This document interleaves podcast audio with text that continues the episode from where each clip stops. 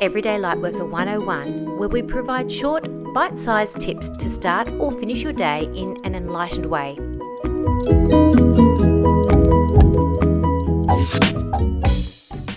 With regards to the principle of wholeness, we will be discussing aspects of the Wheel of Wholeness, or what I affectionately call the WOW.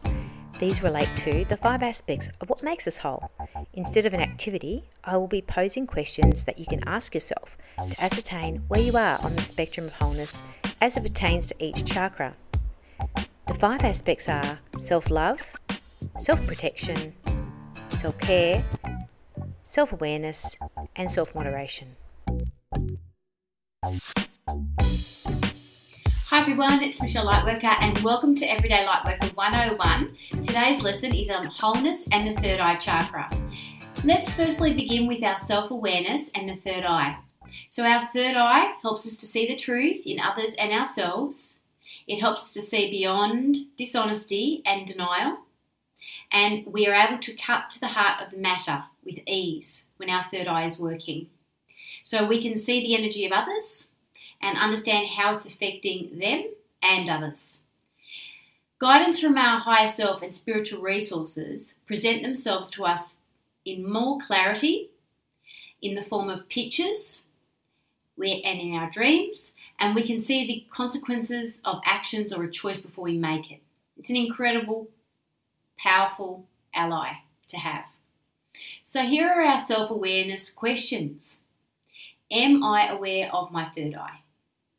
Am I seeing reality from the highest perspective? Am I able to see the truth that only love is real? Am I able to see the cry for love in this situation? Am I reflecting on the consequences of my current actions and decisions? Let's move on to our self protection. So, if our third eye chakra is closed, then we're protecting ourselves from seeing the truth. This usually leads to avoidance and addictive behaviours. The more we hide away from the truth, the more we deceive others. We may look distracted and unsettled to others and unable to look them in the eye. Avoidance behaviours create a temporary high that keeps us in a holding pattern. So, it immobilizes us from living our life purpose. And these avoidance behaviors serve as overprotection, and we create walls and guards around our third eye out of fear. So, here are our questions for self protection Am I opening and closing my third eye appropriately? Do I have energetic walls and guards that are in front of my third eye? Am I willing to see the truth? Am I avoiding my life's purpose? These are the key questions to ask yourself in relation to your self protection to make sure it's in balance. So now we're moving on to our self care and our third eye chakra. When we use our third eye a lot, we can feel burnt out by, from seeing too much. And when this occurs, it's really time to respect and give our third eye a little rest and respite. We can invite spiritual light and vibrations to fill and nourish our third eye, and this can also be a time to call on more of our other spiritual organs. And that way we can incorporate our claircognizance, our clairaudience, and our clairsentience or intuition into the mix to spread the load. Developing our other skills supports our third eye by confirming and adding further details of the story. Also, can give it a bit of a rest. Also, if we rely on our third eye too much because we're living in fear of making a mistake, then we're using it the, for the wrong reasons and draining our energy. So, here are our questions for self care Is my third eye rested and replenished? Am I seeing from a place of love rather than fear? Am I calling on higher vibrations to clear and nourish my third eye? So let's move on to self love. If we have been punished in the past for what we see, and this can include past lives, We can close our third eye down, and this disconnection can occur in front of, within, or behind our third eye.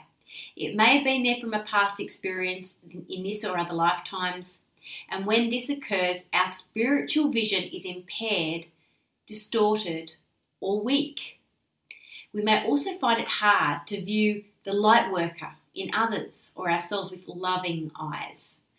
This projection contributes to judgment of the light side.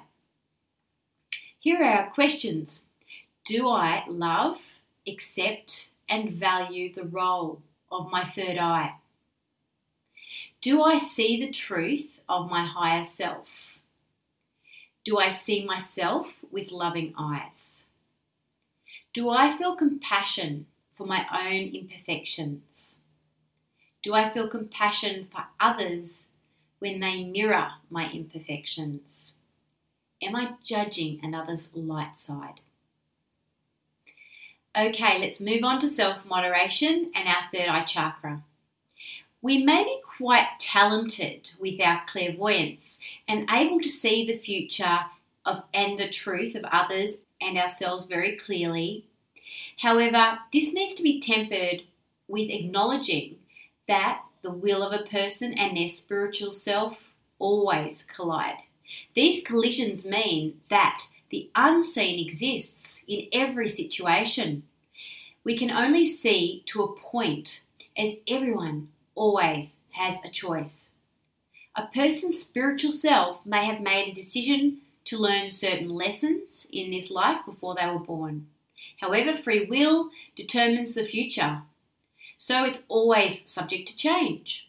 We moderate our third eye when we focus on understanding the truth behind the intentions and motives rather than being fixated on the outcomes. So, here are our questions Am I using my clairvoyant abilities wisely? Am I relying too much on another's spiritual vision to guide me? So let's wrap it up. The third eye is wonderful, it's a fantastic tool, and I hope you can use this to move forward in reclaiming your wholeness.